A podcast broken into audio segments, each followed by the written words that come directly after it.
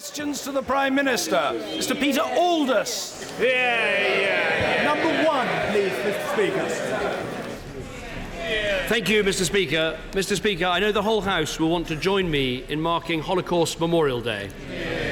It is right that our whole country should stand together to remember the darkest hour of humanity. Last year, on the 70th anniversary of the liberation of Auschwitz, I said we would build a striking national memorial in London to show the importance Britain places on preserving the memory of the Holocaust. Today, I can tell the House this memorial will be built in Victoria Tower Gardens. It will stand beside Parliament as a permanent statement of our values as a nation and will be something for our children to visit for generations to come. Amen. I'm grateful to all those who've made this possible and have given this work the cross party status that it so profoundly deserves. Mr. Speaker, this morning I had meetings with ministerial colleagues and others, and in addition to my duties in this House, I shall have further such meetings later today. Yeah. Yeah. Mr. Peter Aldous. Thank you, Mr. Yeah. Speaker. I echo the Prime Minister's sentiments regarding Holocaust Memorial Day. We must never forget. The North Sea oil industry, North Sea oil and gas industry, on which many people in my Waveney constituency are dependent for their livelihoods, is facing very serious challenges at the current time. The government has taken steps to address the situation, but more is required if the industry is first to survive and then to thrive. Will my right honourable friend assure me that he recognises the seriousness of the situation and he will do all that he can to get the industry through these very difficult times? Yes. No, well, my honourable friend is absolutely right to raise this. I do recognise the seriousness of the situation. The oil price decline is the longest in 20 years and nearly the steepest, and this causes real difficulties for the North Sea, and we can see the effects in the east of England, of course, across Scotland, particularly in Aberdeen, and in other parts of our country too. We discussed this at Cabinet yesterday. I'm determined that we build a bridge to the future for all those involved in the North Sea. We're going to help the export, the sector export its world-class expertise. We're going to help the economies diversify. Uh, we've announced 1.3 billion of support last year for the North Sea. We're implementing the Wood Review. I'll be going to Aberdeen tomorrow where we'll be saying more about what we can do to help this vital industry at this vital time. Yeah. Jeremy Corbyn. Yeah. Thank you, Mr. Speaker. Thank you, thank you, Mr. Speaker. On behalf of the opposition, could I welcome the remarks the Prime Minister has just made about Holocaust Memorial Day? It's the 71st anniversary of the liberation of Auschwitz-Birkenau. We have to remember the deepest, darkest days of inhumanity that happened then and the genocides that have sadly happened since, and educate another generation to avoid those for all, of, all time in the future. I thank the Prime Minister for what he said. Mr. Speaker, Independent experts have uh, suggested that Google is paying an effective tax rate on its UK profits of around 3%. Does the Prime Minister dispute that figure? Well, well, let's be clear what we're talking about here. We're talking about tax that should have been collected under a Labour government, raised by a Conservative government. That's what we're talking about. I do dispute the figures that he gives. It's quite rightly this is done independently by HMRC, but I'm absolutely clear that no government has done more than this one to crack down on tax evasion and aggressive tax avoidance. No government, and certainly not the last Labour government. Mr. Speaker, my question actually was if the Prime Minister thinks an effective tax rate of 3% is right or wrong. He didn't answer it. The Chancellor of the Exchequer described this arrangement as a major success, while the Prime Minister's official spokesperson only called it a step forward. The Mayor of London described it, the payment as quite derisory. What exactly is the government's position on this 3% rate of taxation? But we have put in place the diverted profit tax that means that this company and other companies will pay more tax in future, and more tax in future than they ever paid under Labour, where the tax rate for Google was 0%. That is what we face. Let, let me tell him what we have done. We have changed the tax law so many times that we raised an extra 100 billion from business in the last parliament. When I came to power, banks didn't pay tax on all their profits, allowed under Labour, stopped under the Tories. Investment companies could cut their tax bill by flipping the currency their accounts were in, allowed under Labour, stopped under the Tories. Companies could fiddle accounting rules to make losses appear out of thin air, allowed under Labour, stopped under the Tories. We've done more on tax evasion and tax avoidance than Labour ever did. The truth is, Mr. Speaker, they're running to catch up, but they haven't got a leg to stand on. Mr. Speaker, it was under a Labour government that the inquiries were begun into Google, and in addition, as a percentage of, as a percentage of, as a percentage of GDP, corporation tax receipts are lower under this government than they were under previous governments. I've got a, a question here, Mr. Speaker, from a gentleman called Jeff. Now, you might well laugh, but Jeff actually speaks for millions of people when he says to me, Can you ask the Prime Minister if, as a working man of over 30 years, whether there is a scheme which I can join that pays the same rate of tax as Google and other large corporations? What does the Prime Minister say to Jeff? Well, what I say to Jeff is that his taxes are coming down under this government and Google's taxes are going up under this government. Let me say, let me say to the right honourable gentleman, something he just said in his last question was factually inaccurate. He said corporation tax receipts have gone down. They've actually gone up by 20% under this government because we've got a strong economy with businesses making money, employing people, investing in our country, and paying taxes into the exchequer. And let me say to him, if, like me, he's genuinely angry about what happened to Google under Labour, can I tell him a few people he could call? Maybe he should start by calling Tony Blair. You can get him at JP Morgan. Call Gordon Brown. Apparently, you can get him at a Californian bond dealer called PIMCO. He could call Alistair Darling. I think he's at Morgan Stanley, but it's hard to keep up. Those are the people to blame for Google not paying their taxes. We're the ones who got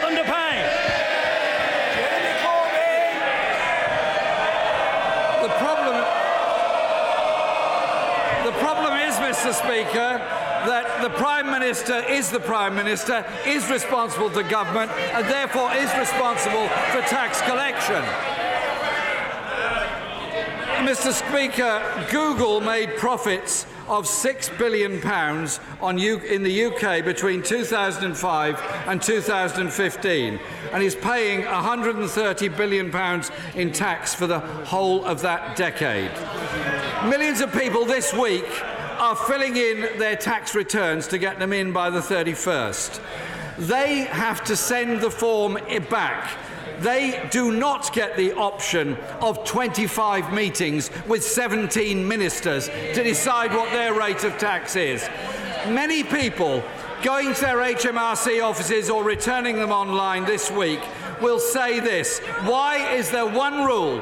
For big multinational companies and another for ordinary small businesses and self employed workers all those people filling in their tax returns are going to be paying lower taxes under this government. That is what's happening.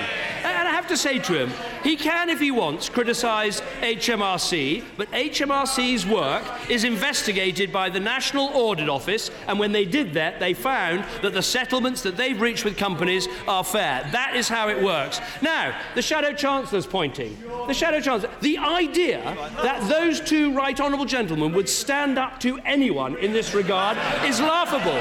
Look at the record over the last week. They met with the unions and they gave them flying pickets. They met with the Argentinians, they gave them the Falkland Islands. They met with a bunch of migrants in Calais. They said they could all come to Britain. The only people they never stand up with are the British people and hard-working taxpayers.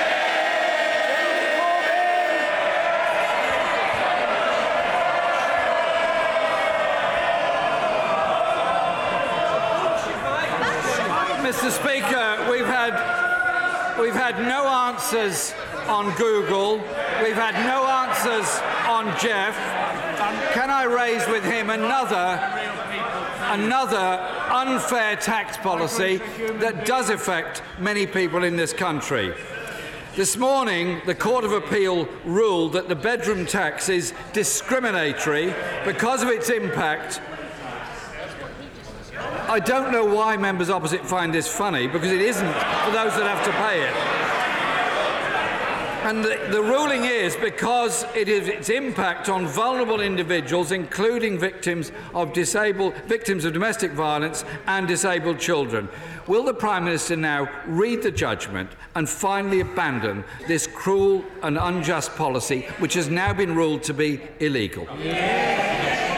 We always look very carefully at the judgments on these occasions, but of course, our fundamental position is that it's unfair to subsidise spare rooms in the social sector if you don't subsidise them in the private sector where people are paying a housing benefit. And that is a basic issue of fairness. But isn't it interesting that the first pledge he makes is something that could cost as much as two and a half billion pounds in the next Parliament? Who's going to pay for that? Well, Jeff will pay for it. The people filling in their tax returns will pay for it. Why is it that he always wants to see more welfare, higher taxes, more borrowing, all the things that got us into the mess in the first place? Mr. Speaker, we haven't had any answers on Google or the bedroom tax, uh, but I ask uh, the Prime Minister this. Shortly before coming into the chamber, I became aware of the final report of the United Nations panel of experts on Yemen, which has been sent to the government, and it makes very disturbing reading. And I quote It says, and this is the report, has, that it has documented that coalition forces have conducted airstrikes targeting civilians and civilian objects in violation of international humanitarian law, including camps for internally displaced persons and refugees, civilian residential areas, medical facilities, facilities, schools and mosques. These are very disturbing reports. In the light of this, will the Prime Minister agree to launch immediately an inquiry and a full review into the arms export licences to Saudi Arabia and suspend those arms sales until that review has been concluded? as the honourable gentleman, right honourable gentleman knows, we have the strictest rules for arms exports of almost any country anywhere in the world. And let me remind him, we are not a member of the Saudi-led coalition. We're not directly involved in the Saudi-led coalition's operations. British personnel are not involved in carrying out strikes. I will look at this report as I look at all other reports. But our arms exports are carefully controlled, and we are backing the legitimate government of the Yemen, not least because terrorist attacks planned in the Yemen would have a direct effect on people in our country. I refuse to run a foreign policy by press release, which is what he wants. I want a foreign policy that's in the interests of the British people. Thank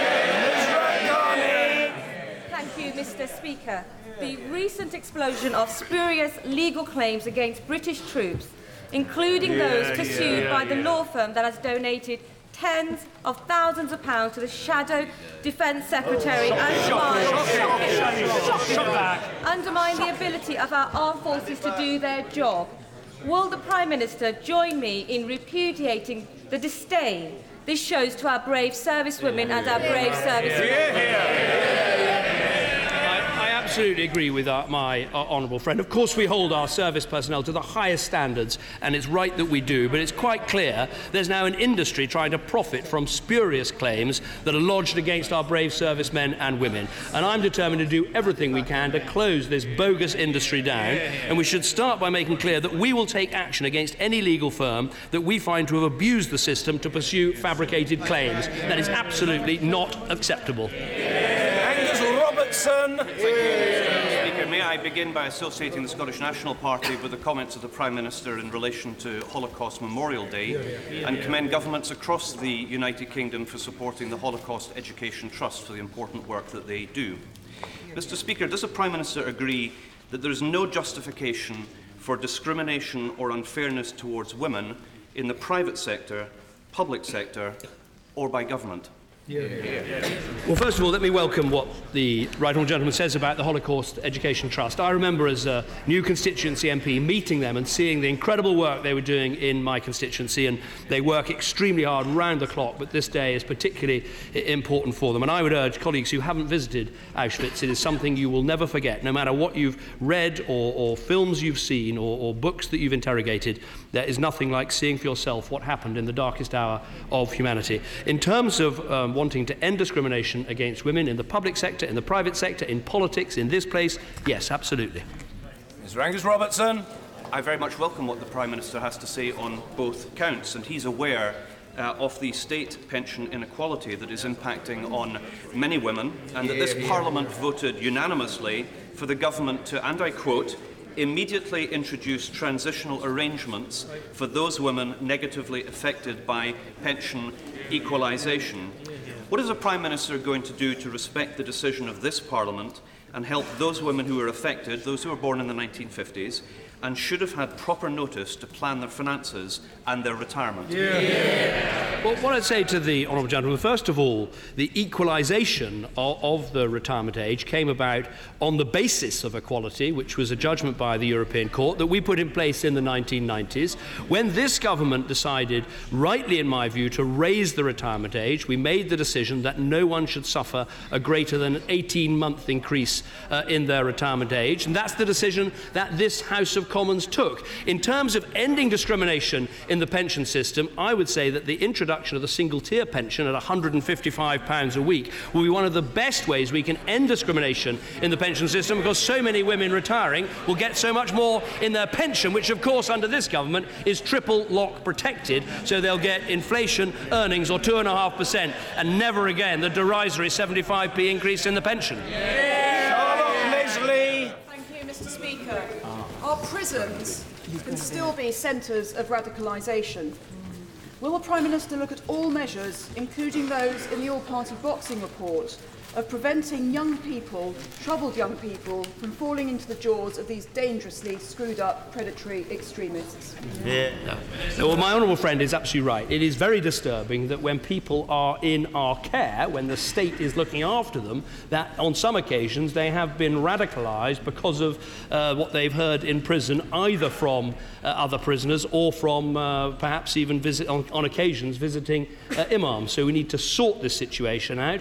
The Justice Secretary Secretary has put in place a review. I'll look very carefully at the report that she says, but we must make sure that if anything, when people go to prison, if they're already radicalised, they're de radicalised rather than made worse. Yeah. Margaret Ferrier. Thank you, Mr. Speaker. Since the Chancellor of the Exchequer took control of the public purse, he has utterly failed to get the deficit under control. And to date this year has borrowed over 74 billion to plug the gap. Or to use the vernacular that his party is fond of using, for a hypothetical independent Scotland, a monumental financial black hole in his books. Is he, is he now likely to breach their own deficit reduction target for the year by somewhere in the region of £9 billion? Will the Prime Minister finally concede? Will the Prime Minister? Uh, order, I, I don't wish to be unkind to the Honourable Lady, but I think we've got the gist. Uh. That was a polite way of saying that the Honourable Lady had concluded her question. the Prime Minister. What I would say is that my right honourable friend, the Chancellor, and the economic strategy this government has pursued has cut the deficit in half from the record level that we inherited, and soon it will be down by two thirds, and we're meeting what we want to see in terms of debt falling as a share of our GDP. Now, what a contrast, I would say, with a situation that Scotland would be facing if Scotland had voted for independence in just six weeks' time we've actually seen a collapse of 94% of the oil revenues. Now, because we've got the broad shoulders of the United Kingdom, that collapse in the oil price and the taxation won't affect people in Scotland. But had Scotland been independent, it would be a very, very dark day indeed.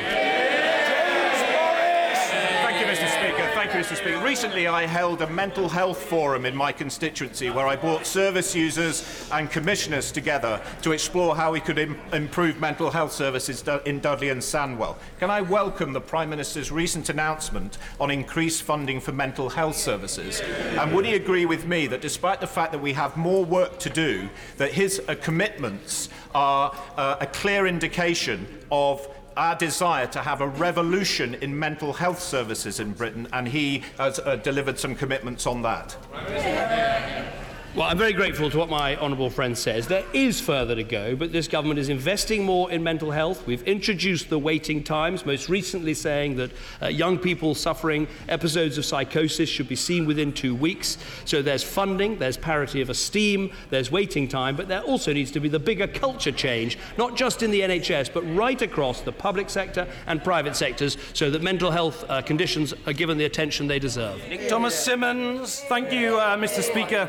Uh, from this April, a woman who works full time stands to lose thousands of pounds in tax credits if she becomes pregnant with her first child. When will this Prime Minister stop attacking working people?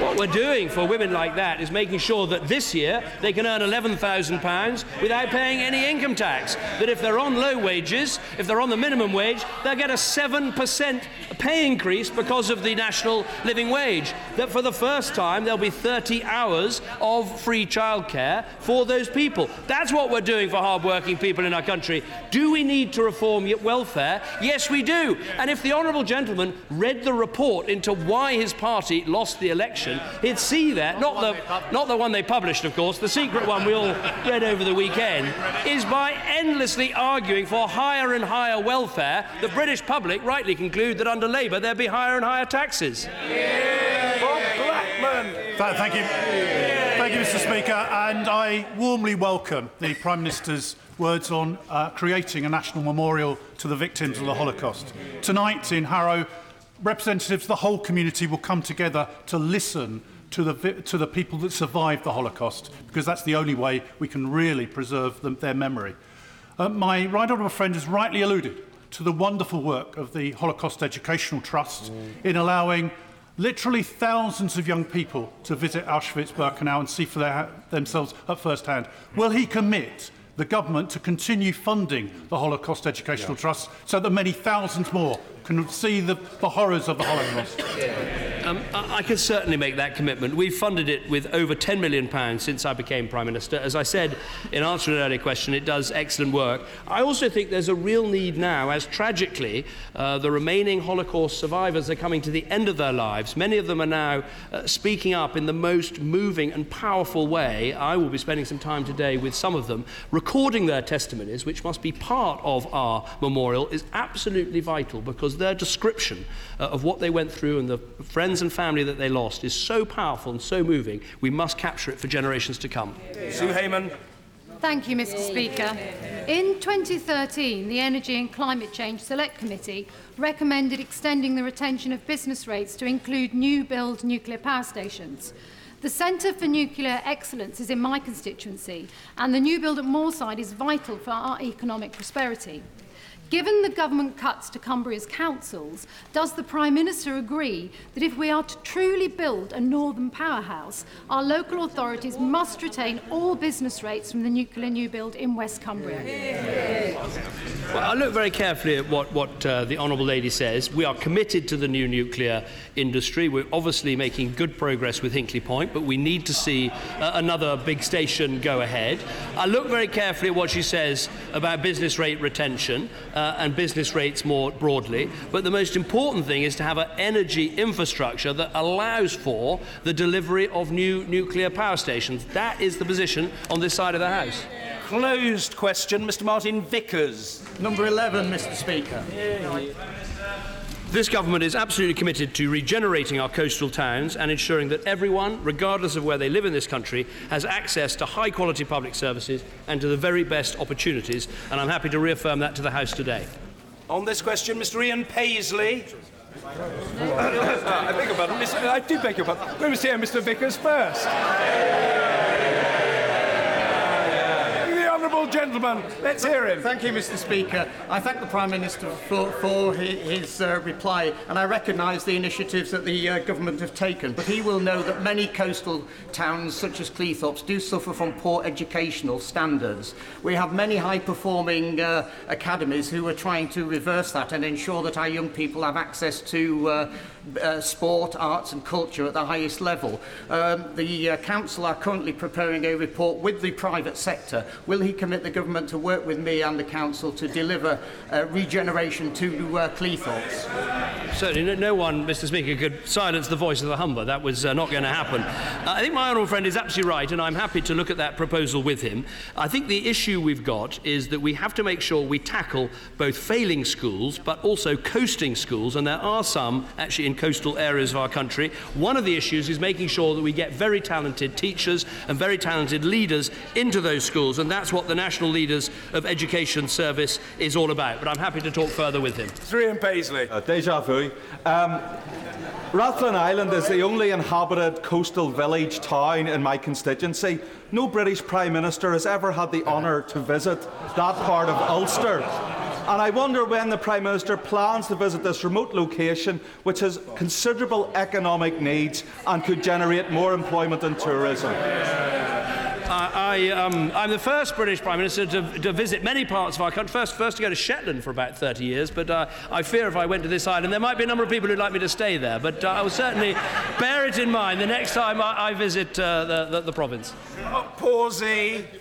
Speaker, Rugby is the fastest growing town in the uh, West Midlands, with work underway to provide 6,200 much needed new homes at the Rugby radio site. But my constituents are keen to ensure that public services keep pace with those developments and particularly to see more services at their local hospital St Cross. Does the Prime Minister agree with NHS Chief Executive Sir Simon Stevens that district hospitals such as uh, St Cross play an excellent role in the NHS? No, I'm a believer in, in district general hospitals, and I know what a strong supporter of St Cross he is, and I know there's a new dedicated children's outpatient facility there, which is welcome. But I'd say to my honourable friend and to all uh, honourable members across the House, if we're going to achieve these very aggressive house building targets that we put forward, there will be more houses built in most of our constituencies, and it's important that we try, as, as far as we can, to welcome that that and to make sure the infrastructure that goes with these necessary houses is provided. Caroline Flint.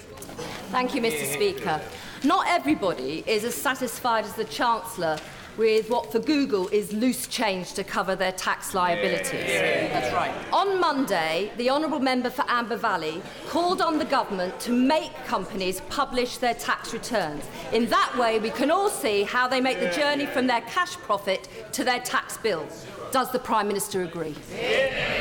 I do want to, to wonder whether the Right Honourable Lady ever raised this issue when she sat in the Labour cabinet when Google were paying zero tax.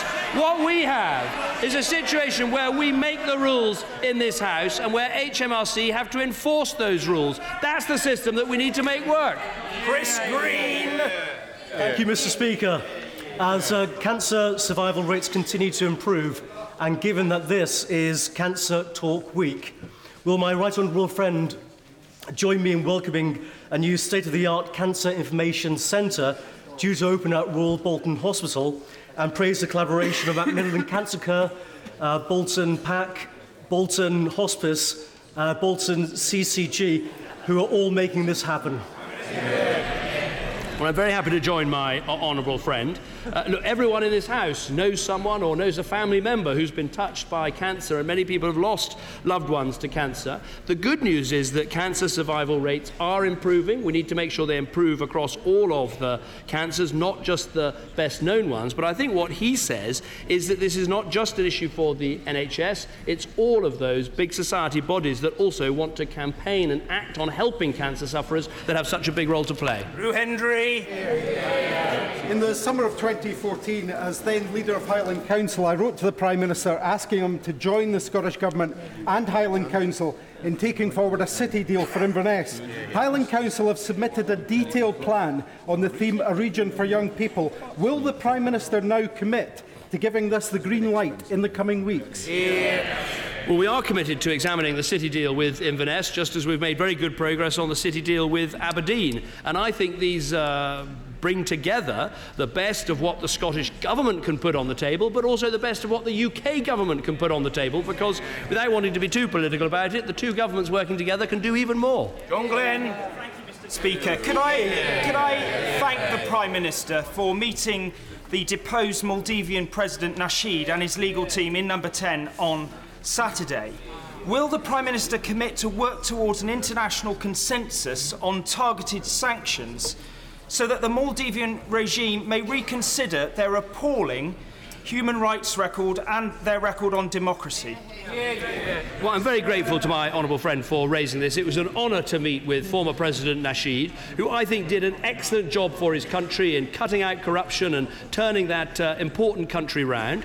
He suffered terribly by being in prison, and it's good that he's able to get out to seek medical treatment. But we want to see a change in behaviour from the Maldivian government to make sure that political prisoners are set free. And yes, we are prepared to consider uh, targeted action against individuals if further progress isn't made. Let us hope that the diplomatic efforts, including by the Commonwealth Action Group, will lead to the changes we want to see. But Britain and our allies, including Sri Lanka and India, are watching the situation very closely. Judith Cummins.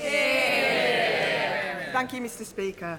46% of five-year-old children in Bradford suffer from dental decay, compared with just 28% across England, and less than half of the children living in the Bradford district have seen a dentist in the last two years.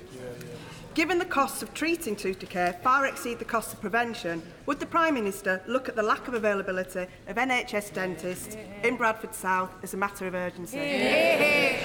Very happy to look at what the Honourable Lady says. If you take a view across the country, before 2010, we had those huge queues round the block when a new NHS dentist turned up because there weren't enough of them. And we've seen a very big. They may nod their heads, shake their heads, but that is what happened. Some of us can remember that. And we've seen a big increase in NHS dentistry, but I'll look very carefully at the situation in Bradford. Kevin Foster. Thank you, Mr. Speaker. As my right honourable friend knows, the Peninsula Rail Task Force is set to deliver its report on a resilient railway to Devon and Cornwall.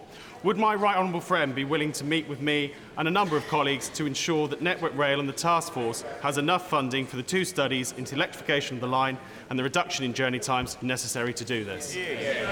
Well, I had an excellent meeting with the um, uh, Southwest Peninsula Rail Task Force, uh, who've been working very closely with the government, and I'll make sure that we're continuing to liaise closely with them.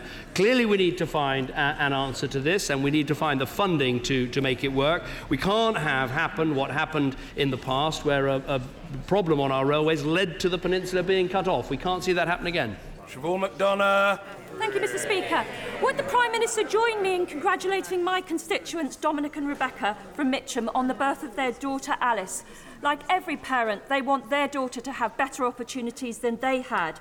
But with average London house prices increasing by £40,000 in 2013 alone, and the average house in London now being worth over half a million pounds, does he understand their fears that Alice will never have the chance they had to buy her own home in the area she was born in? Well, I want to help Alice and many like her in London get on the housing ladder, which is why we're introducing shared ownership, which brings housing uh, in, in reach of many more people. It's why we've got Help to Buy London, which is twice as generous as in the rest of the country. It's why we're selling off the most expensive uh, council houses and rebuilding more affordable homes. All of those things under the guidance and drive of Zac Goldsmith, who make an excellent mayor of London.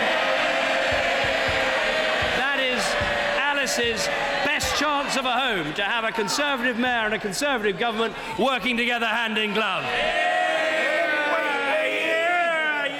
Thank you, Mr. Speaker. Someone experiencing a mental health crisis who goes in desperation to A&E needs prompt specialist help. Can I welcome my right honourable friend's recognition of psychiatric liaison in his recent speech on life chances? And does he agree with me that 24/7 psychiatric liaison in A&E is an important step towards parity of esteem for mental health in a seven-day NHS? My honourable friend is absolutely right. We are seeing more um, me- mental health and psychiatric liaison in our A&Es. We're seeing it in some. We need over time to see it in all because so often we've got people arriving not in the right setting where they should be being looked after. So whether it's getting people with mental health conditions out of police cells or making sure they're treated properly in prisons or crucially when they arrive at A&E making sure they get this treatment is very much part of our life chances plan. Thank you, Mr. Speaker. Can I commend the Prime Minister for his remarks about Holocaust Memorial Day? Uh, in honouring the memory of those murdered by the Nazis, we provide the best antidote to extremism and anti Semitism in our own age. The biggest challenge facing Europe today is the predicted 3 million refugees who will flee into our continent in 2016, many of whom will die along the way. Does he agree with me that the only way to challenge a crisis of that magnitude is by starting working with our European colleagues at the heart of a united Europe? And will he take this final opportunity to welcome in and provide a home for the 3,000 unaccompanied children as recommended by Save the Children?